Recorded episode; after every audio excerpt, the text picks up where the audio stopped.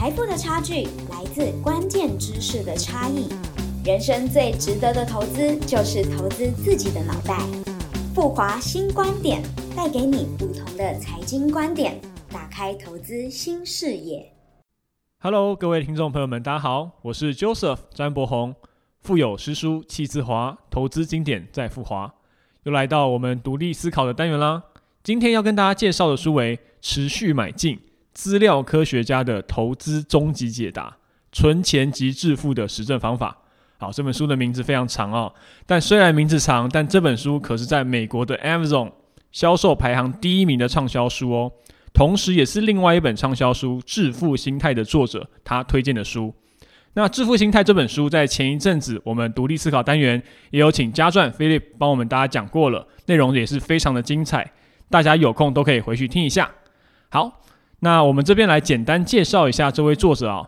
这本书的作者呢，他是尼克马朱利啊，他是史丹佛经济系毕业的超级高材生哦。他创办了 Resource 财富管理公司，并担任了营运长跟资料科学家。目前呢，也在美国各大媒体常常发表很多的投资理财相关的文章，算是这个金融业的后起之秀。而这本书呢，作者也试图从资料科学的面向来向大家解释，为什么持续买进，也就是我们很常听到的定时定额，是一个最好的投资策略。那这本书它其实它的范围非常的广，从基本的投资理财观念、投资的行为，到最后的投资策略的比较，都有涵盖在里面，是非常的多。所以这边博宏以下就帮大家整理四个我认为最重要的内容来跟大家分享。帮大家掌握最核心的观念，那分别是哪四个呢？第一，为什么应该要尽早开始投资？第二，为什么你不该等到逢低才开始买进？第三，投资是否有运气，以及我们要如何降低运气的影响？还有最后就是第四，我们应该何时去做卖出？那我们赶快从第一个开始吧。首先，作者提到为什么我们应该要尽早开始投资。第一个他提到的点，相信大家最近也很有感的，就是什么？就是通膨。通膨的可怕，我想台湾人应该都很有感觉啊。长期会让我们的购买力会下降。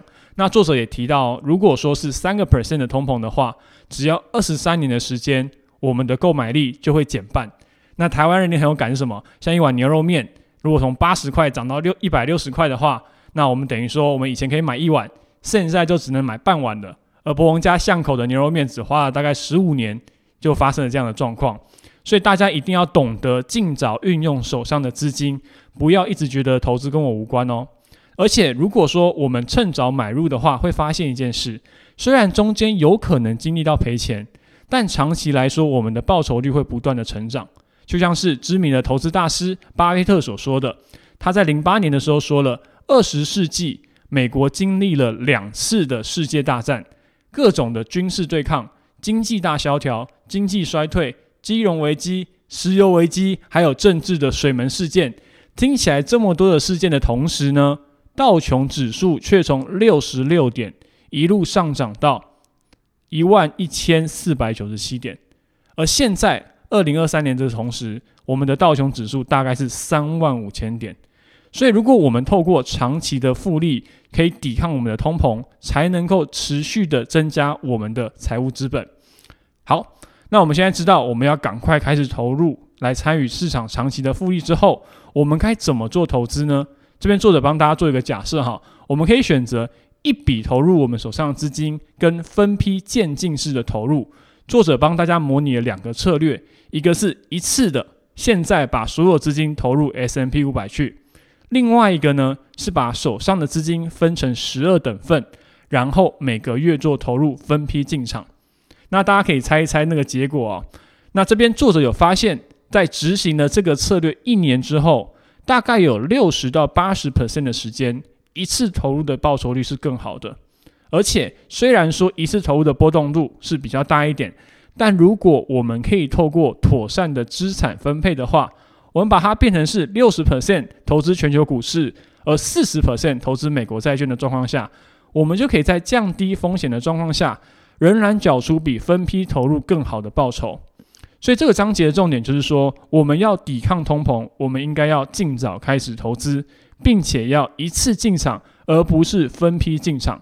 如果大家真的会担心市场的波动，请麻烦善用资产配置，用股票跟债券的搭配来创造更好的报酬。在作者呢提到第二点，就是为什么我们不应该逢低再买进，以及平均成本法的厉害之处。那这个平均成本法其实就是作者讲的持续买进，也就是我们台湾人很熟知的定时定额这样的一个概念。好，首先作者就要破除大家的迷思啊。我们普遍大家都会想说，我们一定要逢低买进嘛，我们要抄底，我们要买在最低点才是最好的。但其实平均买入长期来说的绩效会比逢低买进更好哦。一样，作者设计了一个情境：我们如果每个月存一百块美元，一个是直接每个月固定的拿去市场定期投入，另外一个是我们先存在我们的银行账户里，等到市场下跌的时候，我们再一次性买入。然后作者这边假设我们的一个低点，我们可以买到全市场两个历史高点当中的最低点的那个点，好，就是有点上帝视角的那种概念哦。我们从一九二零年开始到一九八零年任意的时间点投入，往后算四十年的绩效去做一个一个资料分析的回测啊，大家可以去猜一猜哪一个绩效是更好的。那作者所观察到数据非常的惊人，在回测的期间当中。有百分之七十的时间是平均成本，就是我们定时定额的绩效更好。而如果说我们如果错过了那个绝佳的低点，而是在低点的两个月后才进场的话，更是有百分之九十七的时间是平均成本打赢逢低买进的哦。那为什么会产生这样的现象呢？其实答案也很简单，因为我们的资金虽然是成功的买在最低最低点，但是。我们因为要等待这个最低点，等待会有所谓的时间价值会被消耗，所以就会发生说，我们乍看之下有非常棒的绩效，但实际的报酬却没有所谓的平均成本来的更好。那我们更不要提的就是，我们能够买在最低点的人真的是少之又少。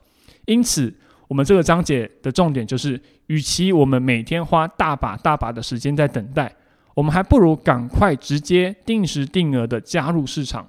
透过持续投入的方式来累积我们的财务资本是更为快速的，而且同时也是一个非常怎么样省时省力、成效又最好的方法哦。好，那第三点呢，就是我觉得这个部分很有趣。作者谈到的是投资是否有运气，以及我们要如何的降低运气的影响。大家一定很好奇一件事，就是到底投资有没有运气的差别呢？到底我是比如说一九六零年出生的，一九八零年出生的，跟两千年出生的，投资市场的绩效会不会有差？答案其实很简单，是什么？有的。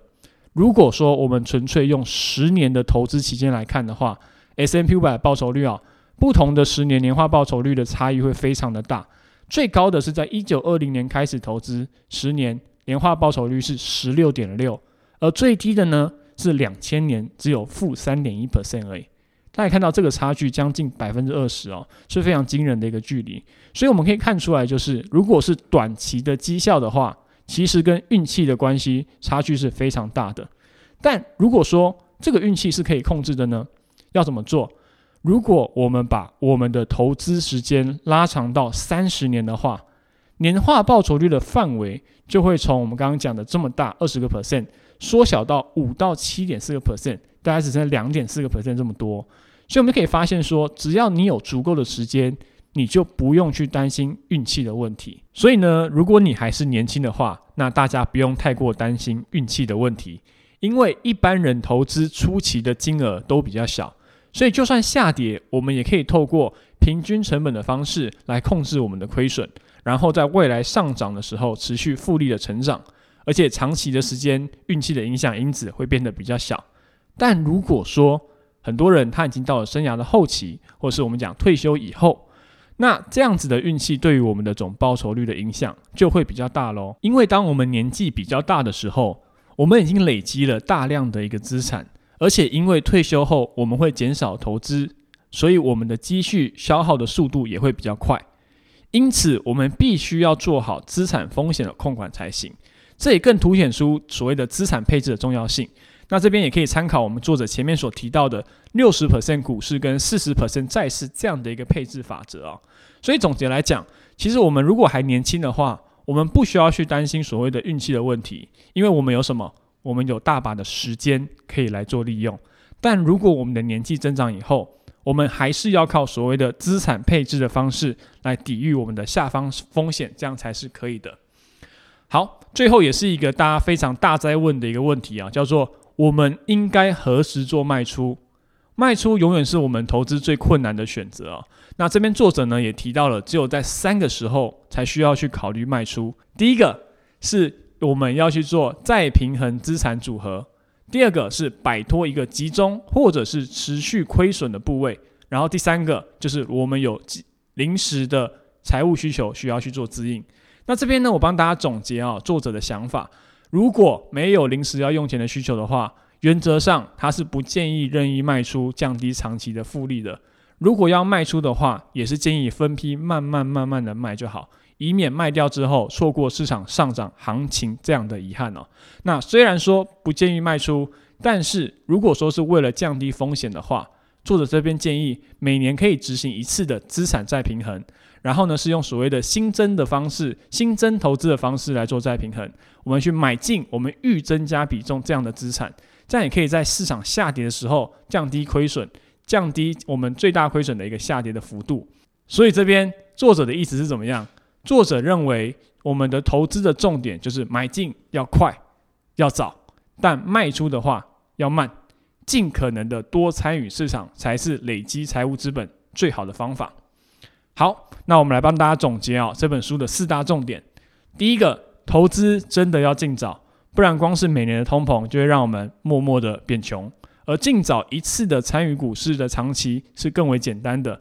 如果再透过股票加债券的资产配置，就可以找到一个风险跟报酬并存的方法。